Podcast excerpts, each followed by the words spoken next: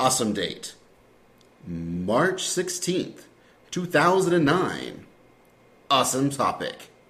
Who pods the podcast? Better watch it, Basil. Or who is it? Cast the awesome cat? Hey, whatever. This is the awesome cast.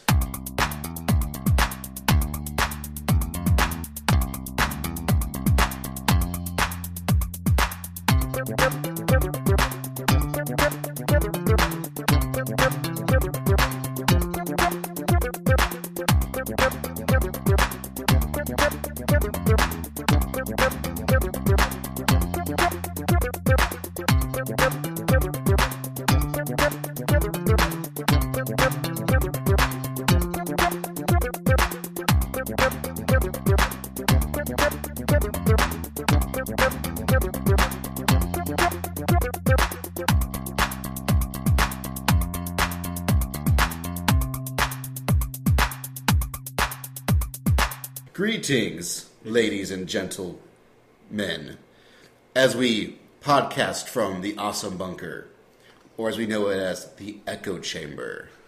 Echo. Echo. echo. Due to issues previously, where we were planning on recording in a not a room that has nothing but walls and it's very echoey, we going at someone's house, but on my birthday, actually, of all days. But then people had to show up and go, Oh, Basil, happy birthday. We're going to pay attention to you. Jerks. And then I was like, Oh, man, now I have to pay attention to my friends. What the hell? Basil's such a nice guy, isn't he? It's my birthday. We're supposed to podcast, not have fun. But whatever. Though it does bring to mention, oddly enough, to coincide with my birthday, the Awesome Cast just turned one. Happy first birthday, awesome cast. You're What? still in diapers. It's well, it's true. We are compared to some other podcasts. We are still in diapers, but we've still lasted a freaking year. Mm-hmm. Holy crap! Not dead yet. It's true. And uh, I gotta, you know, well, I want to give shout outs to all the awesome team. You know, Eric and Douglas and and Brad. Really, these two guys here, Lee and Kevin. Yay. Yay, I'm Like special. whenever we go, okay, guys, we need to get a podcast. We need to get a podcast now. These two guys are always up for it. Yeah. Like no matter what, they're like, all right, let's do this. the secret is to have no life. Ow, it hurts. Oh, Of yeah. course, also there's Mr. Inubito, who has you know edited and fixed every single goddamn stupid crap we spat out into this mic. Above and beyond the call of duty. You've listened to We Addicts, right? It's all like that before he gets to it. Don't then- men- no one never mention we addicts. Doesn't exist. Strike it from the archive. But, re- but really, Mr. James, you do a wonderful job, and thank you for editing my talk about how wonderful you are. You You're want him to pretty edit awesome. that out? Not really. I mean, he can if he wants. To. Edit But, that out, James. No, don't.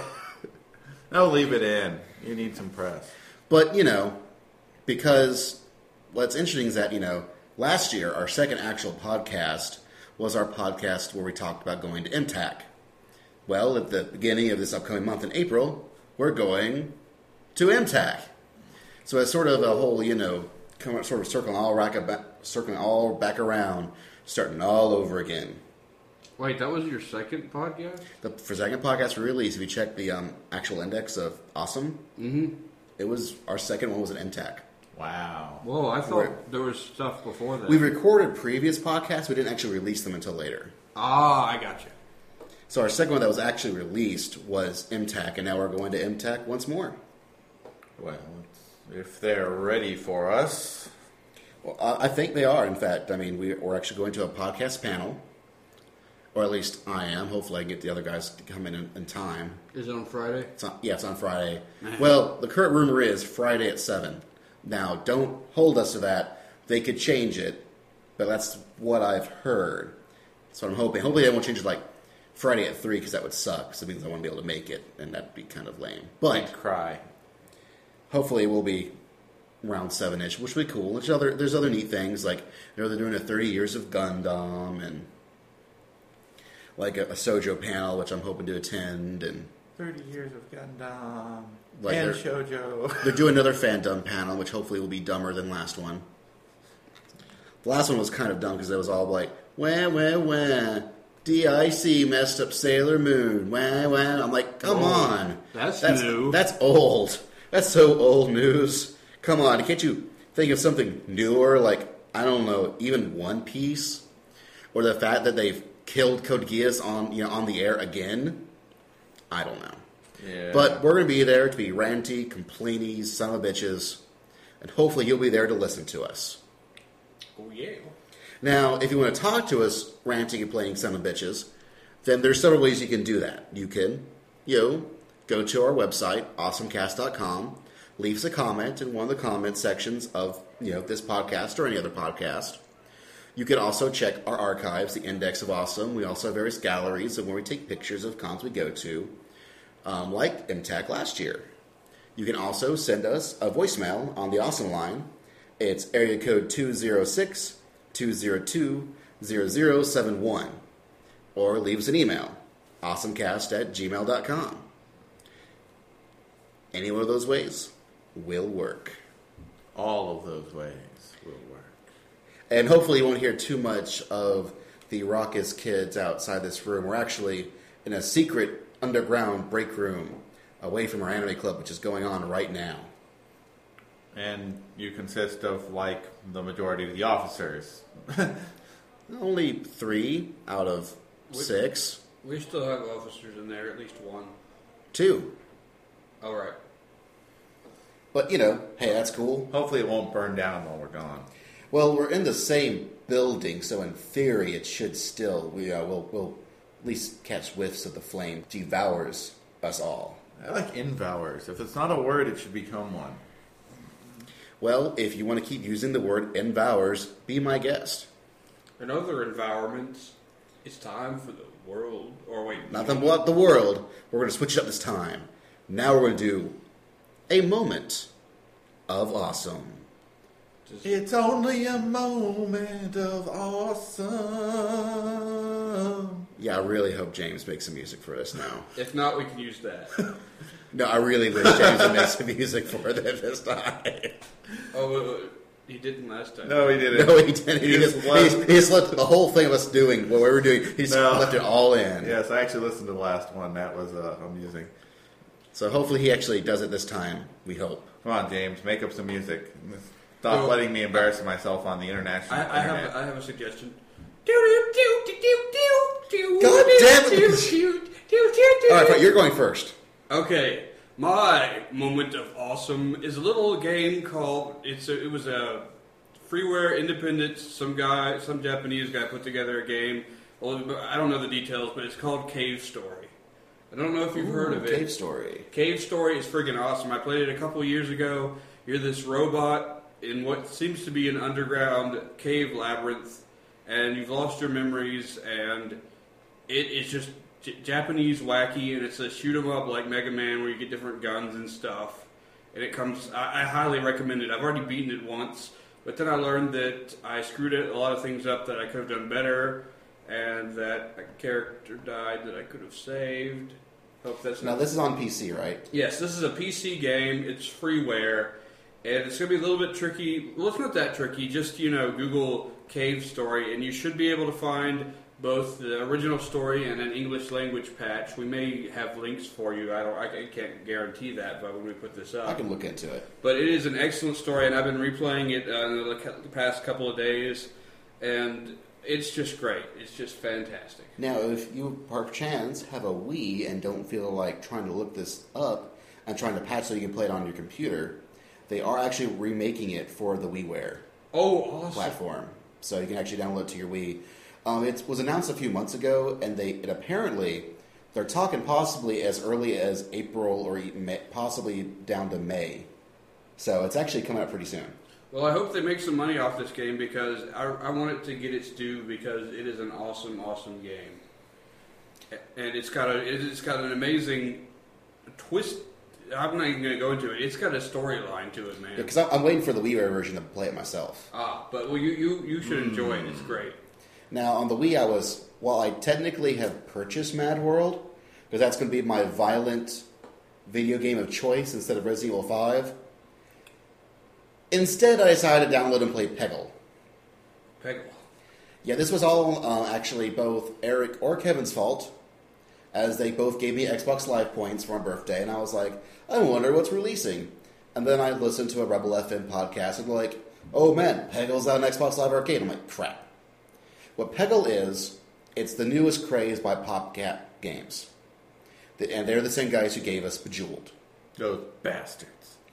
And this game is a weird, bizarre combination, sort of like it takes a little bit of bust a move and a little bit of pachinko. Wild. Like the idea is you've it's called peggles because there's all these pegs. And what you do is it's set up kind of like a pachinko machine, only all the pegs are in random spots. They do random combinations of shapes and whatever, depending on the vase, whatever stage you're on. And then from the top, you actually shoot down a ball, and the ball hits all these pegs. And as the pegs are hit, they disappear, kind of like in a breakout game Ah. or Arkanoid. And the idea is to get rid of all the orange or gold colored pegs or blocks. However, once you aim and shoot it, just like in Bust a Move, only it's from the top down instead of the bottom up. You know, it's then all the physics of the ball bouncing here, here, and henceforth. And there's very special power ups that you can use in order to, um, like green ones, and depending on the level, will change how things work. Like in the first level, gives you Super Guide, but it actually shows you exactly before you're firing the arc of fire and how it's going to react to bounce off other shot, other pegs.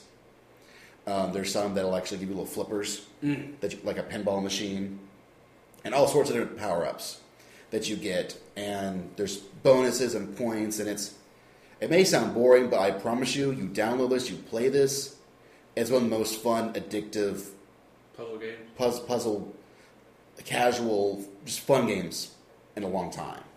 Like I sat down and I was like, I'll just play this for 15 minutes. Three hours later, I was running late for work the other day. So it's it's incredibly good. I know that a lot of people already play it. Like I said, it's it's been on PC, it's on iPhone, it's Fucking iPhone. there. I think they just released also a version on DS. Is it uh, Xbox Live? It's Xbox Live Arcade. It is 800 points, so ten dollars, and it is really fun. It's got actually four player um, multiplayer modes too as well, so you can actually play with friends, leaderboards, whole shebang. It's a lot of fun. Wow. I yeah. Does Kevin not have anything for the his moment? Well, uh, I've pretty much just been playing Star Ocean since the last podcast. I are you still on. enjoying it? Yes, I am still enjoying it. Um, it's more Star Ocean. I'm it, I'm up at around about sixty hours of total game time. Oh, really? Uh, Whoa. I've heard you can beat the game in 35, but I think you'd have to skip all the cinema scenes and not spend any time leveling up or doing any side quests, which I've Or been doing having fun? of, or having fun. Yeah, it's um it's fun. I've I've gotten all the characters that you can get at this point. Um, there are way too many magic using females. Well, Wait, hell, there's more magic using males, n- well, there's sort of a or are you just wanting less magic users in general? It's overly. It's over. There's an overbalance of magic users. There are really what like three. Well, there's like total of nine characters, and three are close combat types So the other six are magic. or ranged of some. Well, there's one guy who fights ranged, but all the spe- or fights close quarters, but all the special attacks are magic. So, so uh, did this just happen to be the way you? Because I know in Star Ocean it seems to be like you do different things, you get different characters. Well, there is an there's an exact number of characters. You really can't change it. On I hear on there's a way on a second playthrough to keep a character who will normally leave on their own, Ah, but it really is just a trade off of a, a similar character for another similar character, and the one you get is better. So unless you're just really attached to the first one, it, and you might be, but I guess it depends on the personality. but it's fun crawling across worlds. Uh, you know. Well, I don't know. It's Star Ocean. It's an action RPG. It's I don't know. It's still holding my attention. Um, the movies are cool. You some uh, spend a lot of time in the movies when it actually gets to one. But uh, it's a JRPG. That's almost expected at this point. Yep. It's true. And speaking of video games and downloadable games, we're going to push on straight forward into the world of awesome. So, GamePro is not only a crappy magazine, but also a video game publisher. Oh, Game Pro. This will end in blood. 4.5 is like the lowest. It's will end in blood and pain. I remember back when I was a little kid, they had this. They, they had Super Ninja Kids comics, and it was the only redeemable feature, and they're pretty crappy comics. They had another crappy comic too. I don't remember what it was called, but They've had a few, yeah. like, and I realized that uh, nowadays the Super Ninja Brothers was actually an ad that they just kept in. They like some company was promoting their game, so they were doing this comic to promote their game. And that was yeah. So the ad is the best part of Game Pro. Like back in the day, like you know, you could ask yourself when someone said told you it was a good review, was it an actual review or a Game Pro review? Because there's a difference. oh yeah. One's an actual review, and one's Game Pro. Like when you try to rate a game in the order of crazy looking heads, one to five. I remember the crazy. Little It was the fun scale. no, it was the crap scale. And now they're going into video game publishing, sort of. What they're going through is the iPhone and the Microsoft's XNA initiative. XNA is their community games. In other words, they're publishing on things that don't actually require a publisher. Think about that. Yeah, that's brilliant, guys. I was saying- They're, they're, they they plan on what they're calling Game Pro Labs. Is they're going to fuel it by grassroots independent game developers, which probably is random schmoes they're picking up off the streets to code their games for them. And by off the streets, I probably mean some random kid just out of video game college and is looking for a, a job, and they go, ha ha, sucker. I Yeah. can taste the cynicism. Oh, well, As maybe- warranted as it may be. It, it might be. I don't know. Also, Silent Hill might be coming out for the Wii. Yeah. And a remake. We're not sure, We make. but the British Board of Film Classification did rate it. We rate it as awesomely scary. And it was uh, rated for, I believe, the Wii and PSP, actually, which is what the rumors have been saying previously. And you don't usually go get something rated unless uh, there's a reason for it. And this is the British Board of Film Classification, so they sound pretty authentic. Not Yeah, as authentic as the A- E ESRB double KGF. Q. Q, Q, Q. ESRB is just like four guys in a basement. I swear. Now, this does, it rates it a 15 rating, which I have no clue what that means, but it does contain strong violence. It's rated T for you American wankers. It was M originally. Well, this is the British. They yeah. might find it less M than we do. Yeah. This actually does include scene names, but there's scenes like Bad Ending Part 2, and also Harry, Cybil, and Dahlia. But But there's a threesome I'd never be interested in. but that just means they're probably characters talking. We have no clue what that actually really Yeah. means. But it might mean, hey, we might get Silent Hill. Yes. May- Probably. I mean, Yes, I'll remind you, Lee. In, Jap- in Japan, Shin Megami Tensei Nocturne was their equivalent of all ages, and in the U.S., it was an M. These things can vary a lot from country to country. And in Britain, a manga fanatic has helped the North Lincolnshire Library give me a crappy accent, so I'm going to stop it. Apparently, some guy named Daniel Scott from Winterton. I'm assuming this is British because all these names sound really British. Isn't of course it's Basil? bloody British, you bastard. I can't do it. Well, I think I got some uh, off from, from a British website It, too. it's British. I'm, I'm just yanking your chain. but he did, he donated uh, 738,528 items. Items. you know, apparently they the comic collection was from a single comic to over like one thousand. So Well, that's awesome. There you go. Now, a bunch of British children can in turn say, Why does that boy have boobs now that he got water poured on him? Just like I once did. Well, actually, I'm sorry. He only donated like a thousand to them. The, that number was actually, I think, an overall number that was donated to the libraries in general, Oh, good. which is still up from like just under seven hundred thousand of the previous year.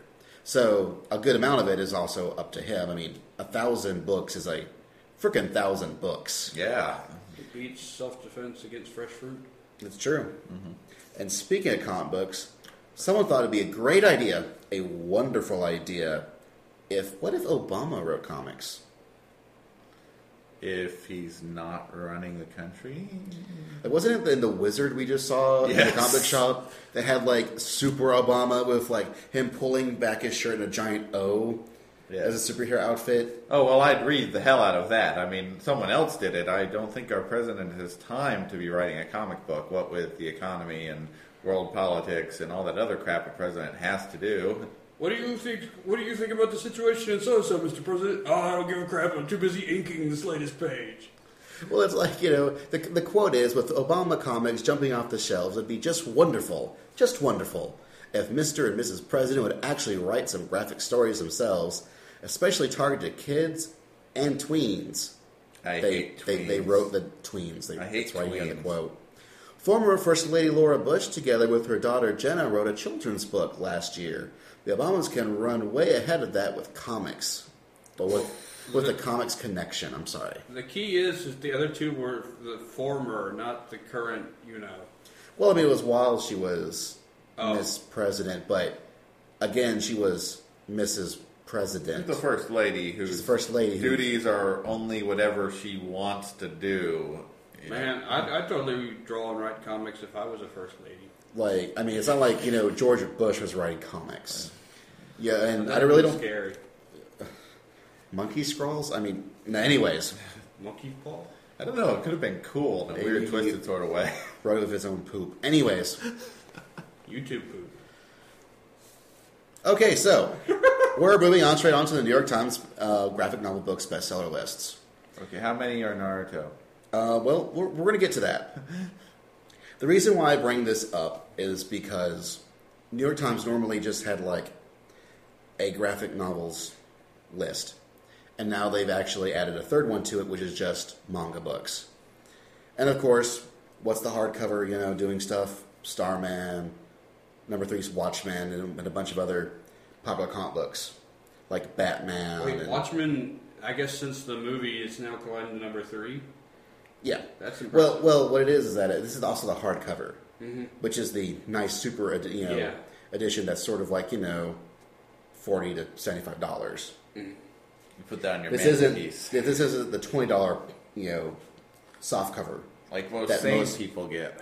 Well, it is the number one on the list, as well as a bunch of you know looks like Secret Invasions and X Men and Captain America, which is you know a nice spread of superheroes. So, what does the manga list get now that it's a brand new list just for manga?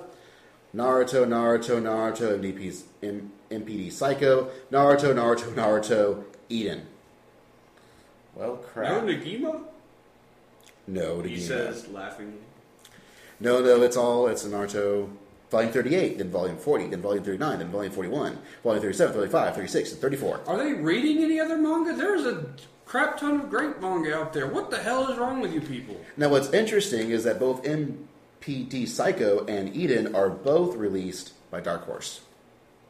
Hmm. But you know, yeah, it's, it's Can't they like limit three or maybe just one from? well, these are the best-selling books. Oh, okay. Oh, Naruto. Oh, the best selling. Okay, I guess you Right. can't do anything with that.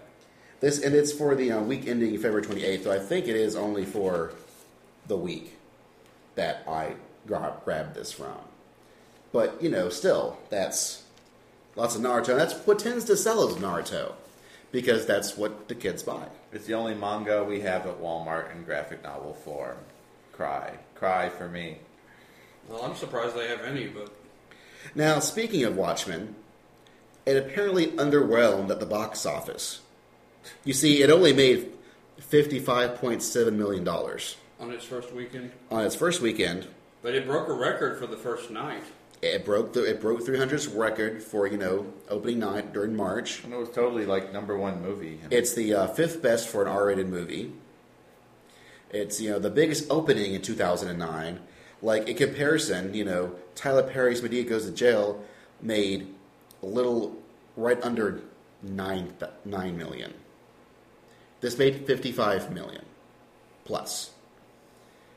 But they were sad because it didn't make 300, which made 70.9 million. Well, they'll just have to be satisfied with their huge handfuls of money they got. that aren't as big as they'd like. Like it is like, oh man, it made a ton of money, but not like two tons of money. We wanted more money. We wanted to fill our pants with it. Now you may have noticed that we've mentioned Watchmen graphic novels, Watchmen movie, and there's a reason for that. We like Watchmen, and there's no other. Wait, there's another reason. And we know the movie's coming out, but did you know the movie's based on a graphic novel? I did not know this, Basil. Tell me more. Well, sure, as we talk about The Watchmen. But first, a word from our sponsors, Wait, we have sponsors? or another podcast. Oh, I got you.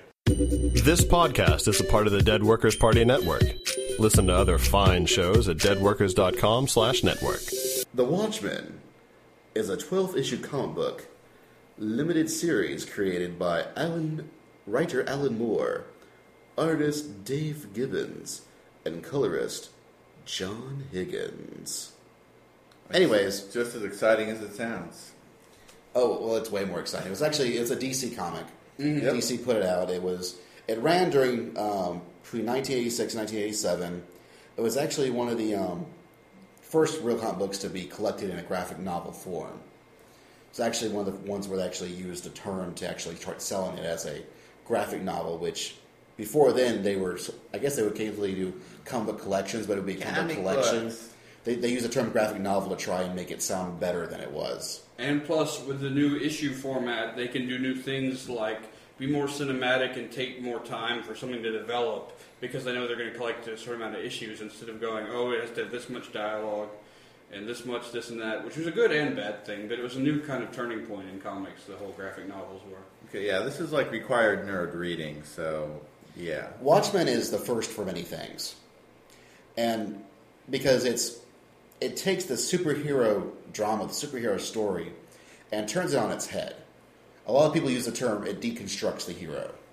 And yeah, and, and now we have a lot of things that are gritty and deconstructed when it comes to superheroes.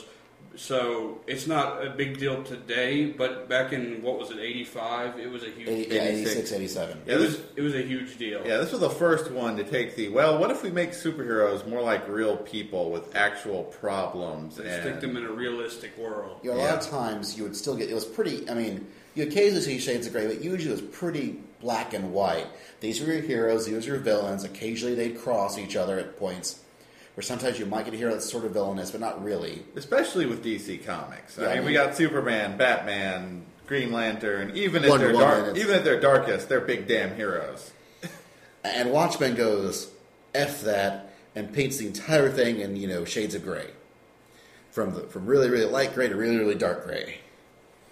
And it's interesting because the whole the whole thing started when DC acquired some characters from uh, God, I don't remember. Charlton Yeah, that that was that's it.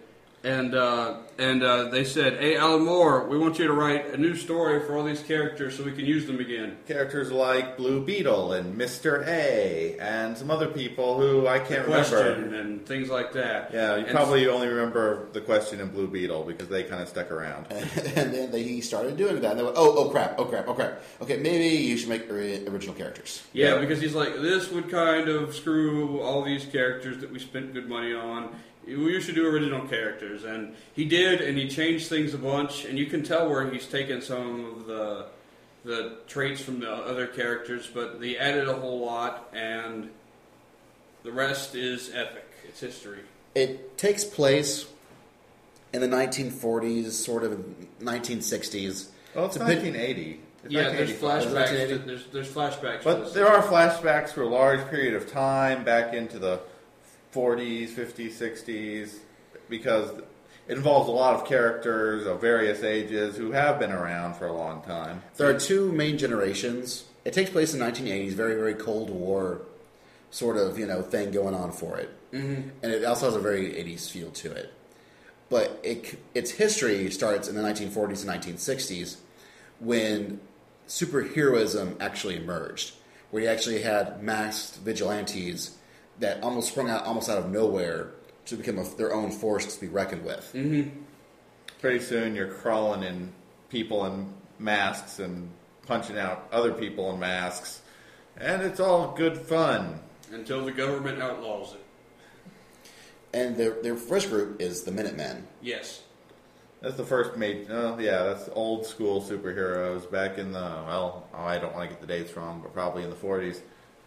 And they're they're important to talk about because they're they're half the story, and then the actual story that takes place that features all the more modern characters, the 1980 characters. I forget what their group is called. They never really form a group. They were try. They tried to start up a group called the Crime Busters, But it didn't and it fell apart. No one wanted to stick together. No one wanted to work together. Uh, the comedian kind of sh- shot down the anybody who could have really stood up as a leader, and it, it all fell apart. Then they gave the, the group a name in the movie, but we shall get to that later, perhaps. We might. I don't know. It was mostly Well, about the graphic novel. Yeah, this is mostly about the graphic novel because it's it's really it. The graphic novel is the masterwork here. The movie is just. Uh, well, we'll get to that. We'll, we'll probably cover Well, a little bit the- about the movie at the end, probably. Uh, But the idea is that the whole idea was they rec- they created this this whole superhero mythos from scratch, and the way they actually insert this is a they give you flashbacks here and there back to when it was the Minutemen, because the Minutemen were people like this guy named Night Owl, who was sort of your was sort of Batman-ish. Batman-ish. yeah, He's got the tools. He's got the you know gadgets, and you know.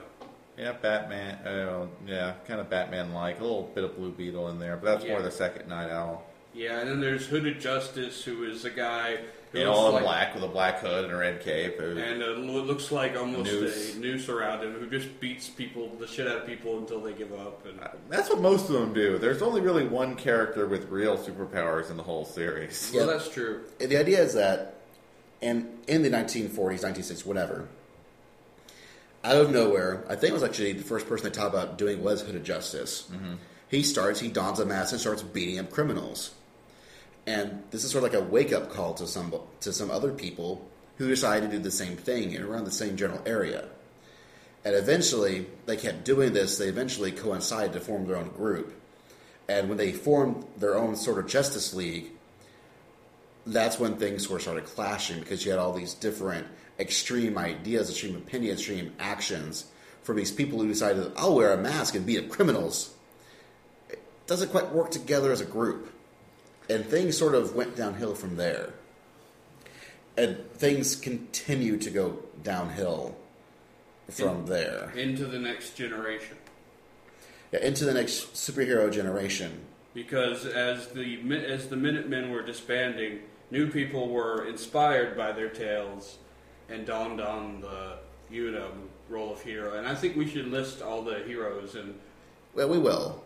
But the important thing is that the the one character that connects both groups, who's the same person, and both the old generation and the new generation, is this guy named the comedian. The comedian. And the most important thing for you to know right now is that the comedian is dead. the comedian is dead to begin with. This much you must know, or nothing will make any sense. it's the catalyst for the entire story. It's sort of the first page. Yeah, this isn't a spoiler at all. Like you, you find out the comedian is dead, and this is actually what triggers all the events of Watchmen, the the actual story.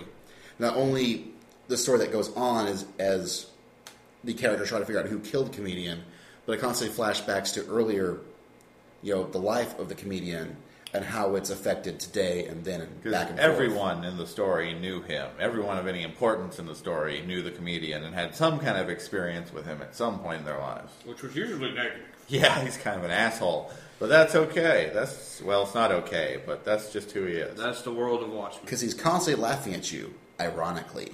Yeah, I mean, this isn't a guy who tells jokes. He's kind of more like Nick Fury, but they call him the comedian. Well, he calls himself the comedian because he thinks life's a joke. pretty Yeah, he thinks he's the only one who gets it. And maybe he does. And so it starts off with the comedian dead. And everyone goes, Well, it was a comedian. He pissed off enough people, Yeah, no shortage of people who want to off him. except one man who was like, "Guys, this could be something bigger." Like, the comedian is not an easy man to kill, even though he was freaking old. And this man is a man named Rorschach. Rorschach. Rorschach. Rorschach. Rorschach is awesome, even though he's a horrible person. He is a horrible person, but he's a horrible person for justice. It's true. I mean, he is out of the, all the black. He's got the most black and white views out of all the cast members, and he may be a crazy sociopath, but he's aptly dedicated to defeating criminals, even if that means killing them and uh, protecting the normal people. He's determined beyond anything. He says no compromises, and he goes about doing whatever he wants. There was a Keene Act passed by the government that said pretty much if you are a superhero, you either work for the government or we'll arrest you if you don't, you know, either you know disband or reveal your identity to us. And he's the only one that said screw F that. you. It's like, F you, I'm doing it anyways. Yeah. everyone else either retired or uh, started working for the government. Only Rorschach was like, "Yeah, screw you guys. I'm just doing what I always do." And so he's on run from the police too. So It's kind of neat. He has he wears this face mask that constantly shifts in various patterns of the test. Yeah, it's Oh, like a- Rorschach. yeah, a white mask with like a black ink blotch that always form some kind of symmetrical shape, like a Rorschach test. You know, the ink blot test where you look at things and you, they, your psychiatrist hopes you say pretty flowers, not a dog with its head split open. And it's kind of interesting that we mentioned that he's he only thinks in terms of black and white, and that's what his mask is. yeah, it was very Nothing but black and white, but always shifting. Yeah, there's like some kind of metaphor in that. I think Yes, there Yeah, is. probably. I don't know. it's Alan Moore. There's more metaphors and symbology and stuff than any normal human can comprehend. Even him. Yes, he did stuff totally by accident. I'm pretty sure. But Well, yeah, there was some stuff which we can get to later. And there's another thing you have to realize about Alan Moore is he is a writer and he has he's got some eloquent and some he's got a, there's got a lot of words in this uh, graphic novel. You got to realize that. Look, anyone who's seen or read V for Vendetta knows this man's got a lot of words. Yeah. Oh, he did that too, just by the way. Yeah. And League of Extraordinary Gentlemen, although boy, the movie is a serious adaptation to K. Yeah. That one and that, that those books are the hardest Alan Moore books to read because there's so many just obscure references. It made Barry cry. It did make Like, Barry cry. It almost made me cry. Like it was. It's the Watchmen is genius. Extraordinary League of Extraordinary Gentlemen. It's, it's League of Extraordinary. You better know literature. yeah, but he, he's very wordy, but not. He writes well, so it is entertaining. Yes, and it becomes I don't know, it uh, some people think the beginning is slow and I agree that it is, but the dialogue and everything kept me going and you know, really It's kind of funny they made a movie of this because this was actually a, a document. A the graphic novel is a comic book designed to tell the story in ways that you could not get. In literature or movie. literature or a movie like because you because it's comics you get to see you know actual movement and things happening from page to page you actually get to see it happening. But because it's it's also narrative in its text it can also you can also use grandiose words and these long passages and all these people talking. But because it's got its own sense of movement but it's a movement you take at your, at your own speed and so it's actually really as slow or as fast as you want it but there's a lot of text to slug through. Great text, but a lot of text. Yeah. And there's a lot of parallel storylines running around. I mean, you know, I you know complained about my comic having too many plot lines, and then Suze was like, "No, this book beats that out by way." They're not going to get any of that though, because Well, I mean, think about this. You've got your main story. And then the end of each, you know, issue, as it were, they add in excerpts of a book of the first Night Owl. they have supplementary material in each at the end of the chapter, which you can read or skip if depending on how you feel like it. You'll get a bit more full experience if you read it, but What I would, what I did was the first time I read it, I skipped it. I'm like, this is a bunch of text. I don't want to read this. I want to keep going with the story. I want to know what happens next. Yeah, but when you actually go back and read it, it's a very interesting backstory and details about the uh, past characters and what they were up to in their situations. That really mm-hmm. adds a lot of flavor to the universe as a whole. and really shows you the whole idea of deconstructing, reconstructing what makes a superhero a superhero if they exist in the real world. Like a lot of that is really in those supplementary texts. And while this is going on, they also have a story known as Tales of the Black Freighter, which is a pirate story that is actually another character in the book is reading. Yes. And it's usually read on top of the actual story going on, usually paralleling whatever they're talking about in the sto- original story. Mm-hmm.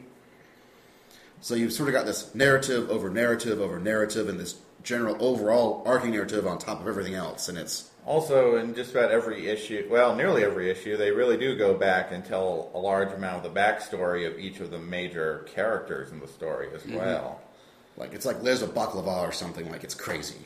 Wow, that's uh, Speaking of the characters, do you think now's a good time to delve into them? Well, yeah, yeah, sure. I mean, you got well. Let's see. We've mentioned comedian uh, and Rorschach. Rorschach. Of course, there's Rorschach's buddy, the new Night Owl. Yes. Night Owl 2, who's a bit, who looks more like Batman, but is very gadgety and has elements of Blue Beetle as well. He's sort of the more actually more like the Bruce Wayne-ish as to Yeah. Rorschach's actual Batmanness. He's kind of the middle of the road, not quite the really campy Batman, not the dark Batman. He's kind of the more normal guy. Mm-hmm. But really, two of them together sort of create the actual Batman. Batman as we know it today. But yeah, Night Owl's got the funny owl suit. He's got little glasses that let him see in the dark. He's got a bunch of gadgets, a little flying owl ship. It's mm-hmm. it's he's your gadgety hero. And you know, with the comedian, he like we said, he was actually one of the one of two superheroes. Well, vigilante is not really a superhero. Um, that was accepted by the Keene Act. He actually worked for the government. There was one other superhero, The only real superhuman being in the comic, which is Doctor Manhattan. Yes. who is a nuclear physicist who got all of his molecules and atoms scattered and somehow reformed himself. into a super being A big blue super being. who is in fact more or less omnipotent. He really is. I mean, he can pretty much cause anything he wants to happen. He can be wherever he wants to be. He can be in multiple places simultaneously. He's aware of where he is in the time stream. At all, in all points he exists in time, he is aware of what's going on simultaneously, past and future. Yet he still acts surprised when things happen because he totally acts surprised how he's remembering it. It's wacky. For his character, I think um, Alan Moore actually read up on physics Yeah. and thought, how if I was outside the law of physics and you know how would I think mm-hmm. if I saw time as relative and not as ongoing? Yeah, he is really the he's a man outside the laws of physics looking in, and it, it confuses him. Mm-hmm. And, and, and, and that's the great thing about Watchmen is unlike how you usually have these characters, he really takes for the first time, and you know, takes what they would actually be thinking and how that would affect you. And what, looking at uh, Doctor Manhattan is a great way just to see how how you know the character is changed by his powers and his displacement among. Yes, he's The is, laws he of- increasingly has a harder and harder time understanding humans anymore and how they exist, and Oh. even why you should care if they're there. And a lot of people constantly go, "Man, you just don't even care. You just don't even care," as if he no longer has emotions. And what they don't notice that he does have emotions. He because you see him smile and frown and whatnot in the graphic novel, mm-hmm. and it's very clear that he does have these emotions. He just doesn't care because they're insignificant. They're not these omnipotent beings like he is. They're they're inside. He's looking in on them. They're not looking out at him. Yes, and And of course, you know, going from, you know, the natural progression is from Dr. Manhattan is to Dr. Manhattan's girlfriend. The Silk Spectre.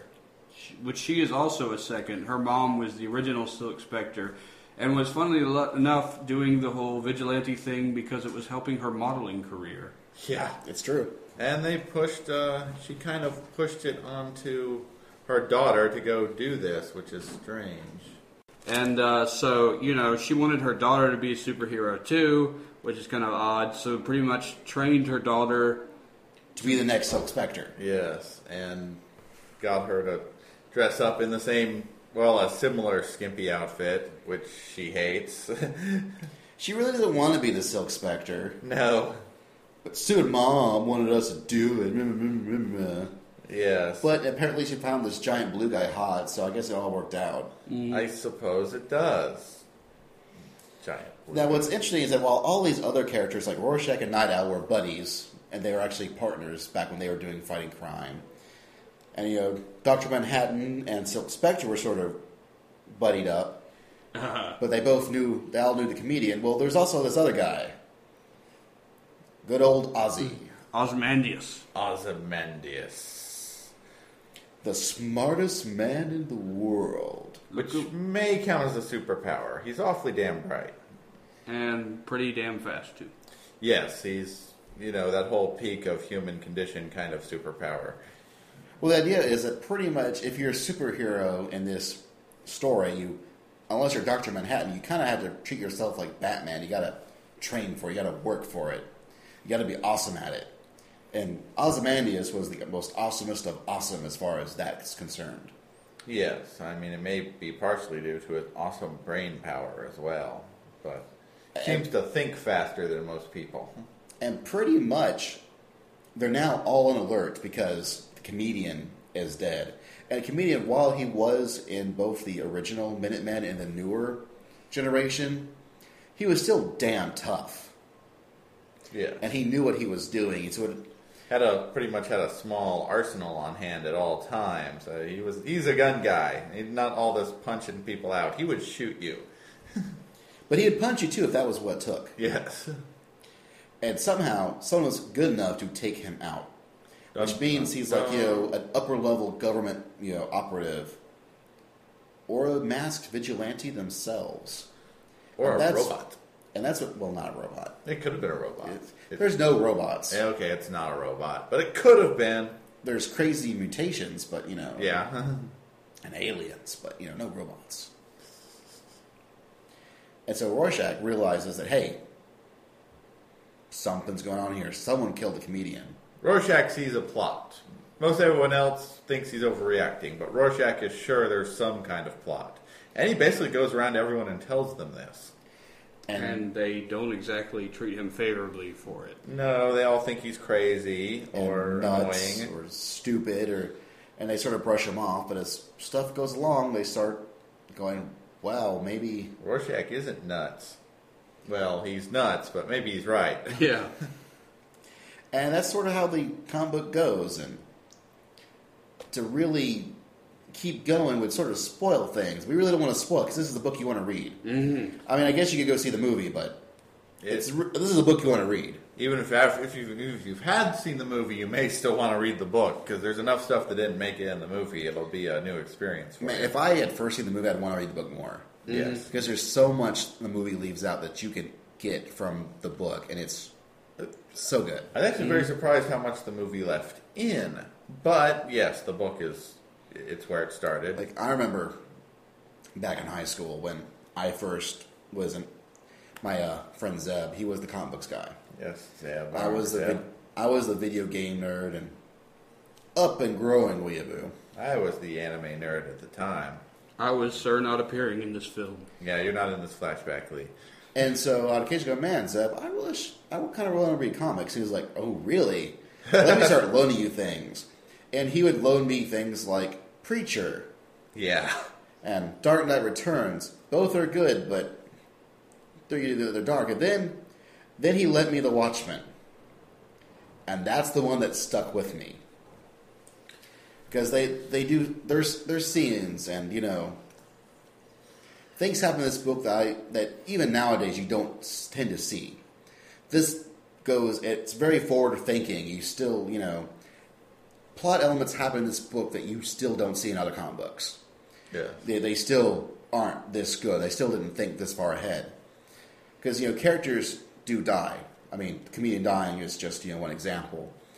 And sometimes they actually didn't realize that certain characters would die until they realized as they're writing it to it, the character's going to die. There was no way out of it. And, they, and they're not afraid, because probably because these are all original characters, to let this happen. Mm-hmm.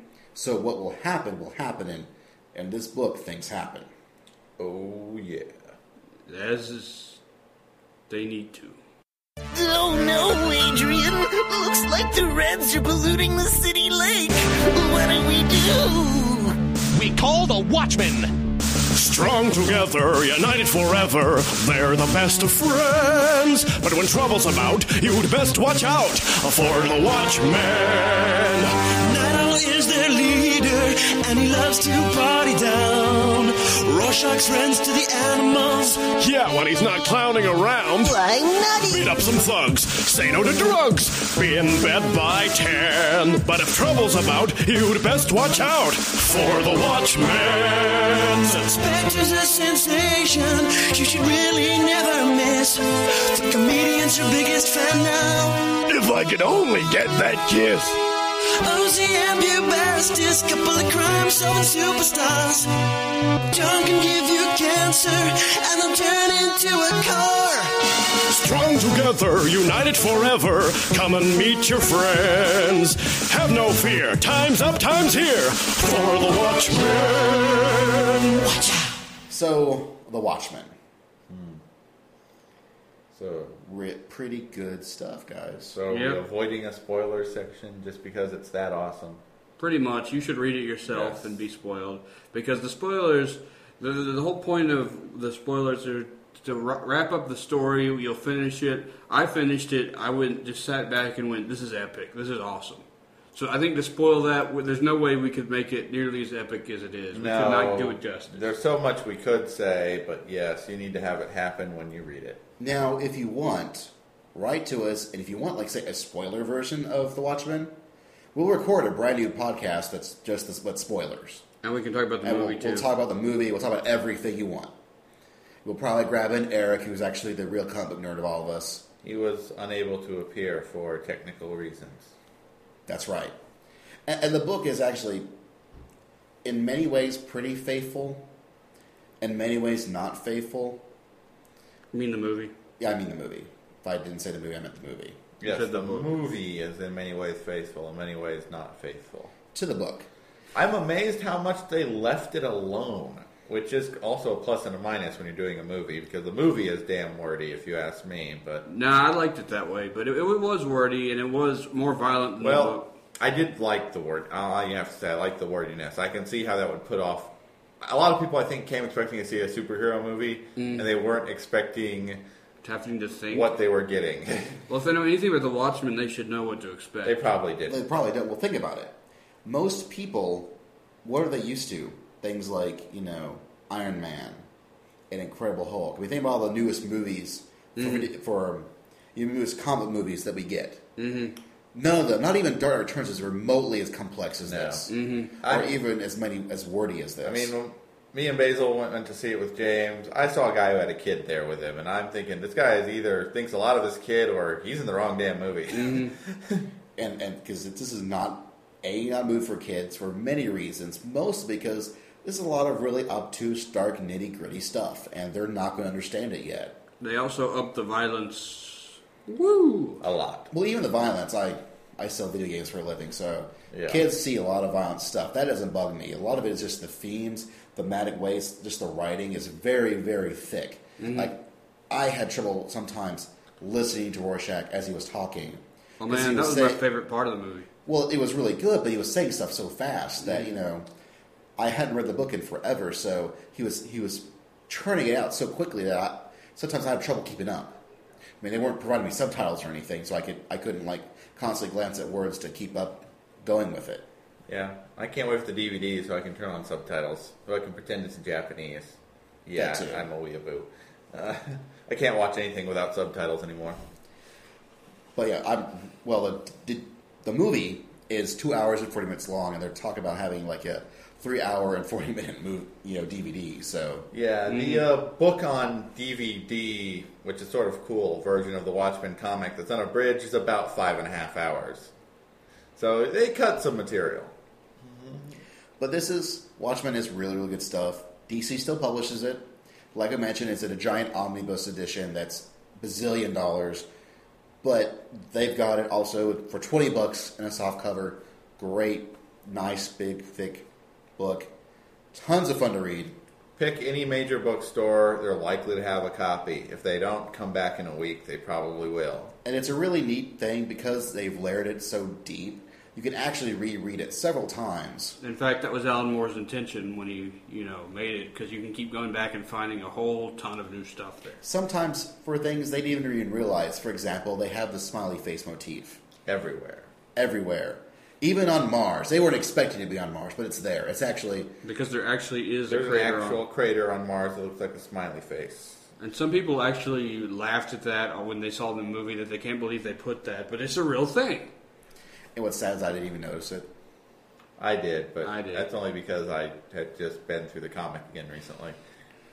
It's like I didn't notice it in the comic book either. I'm, Yeah. I'm obtuse. It's cute.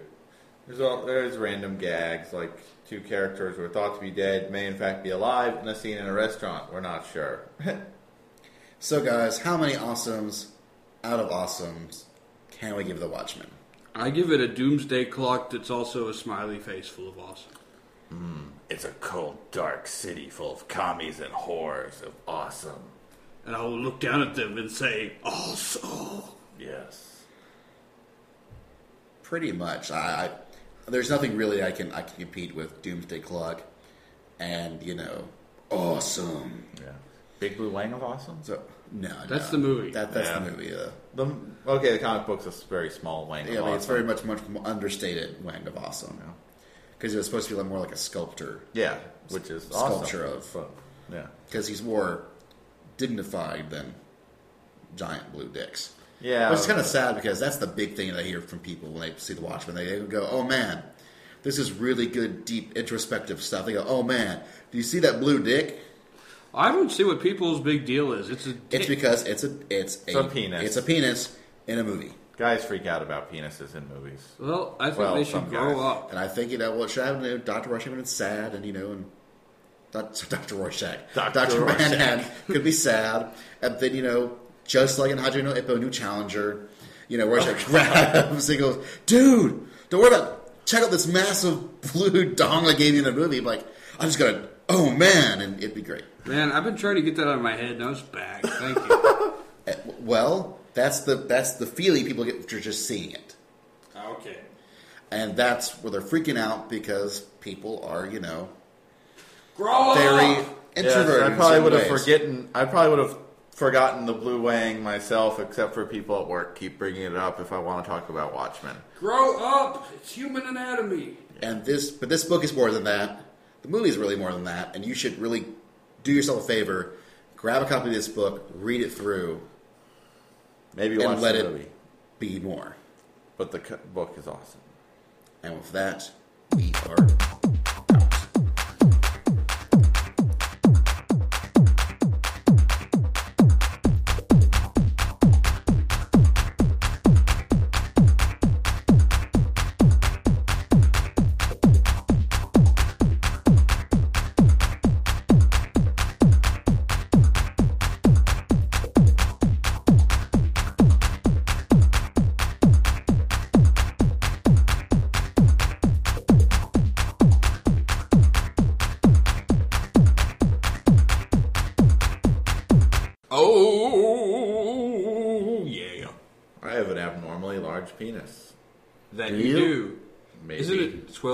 penis? Yes. Isn't it nice to have a dick? Yes. Isn't it jolly to have a dog? And to be fair, it's got me nothing but trouble. But oh Isn't well. it great to have a prick?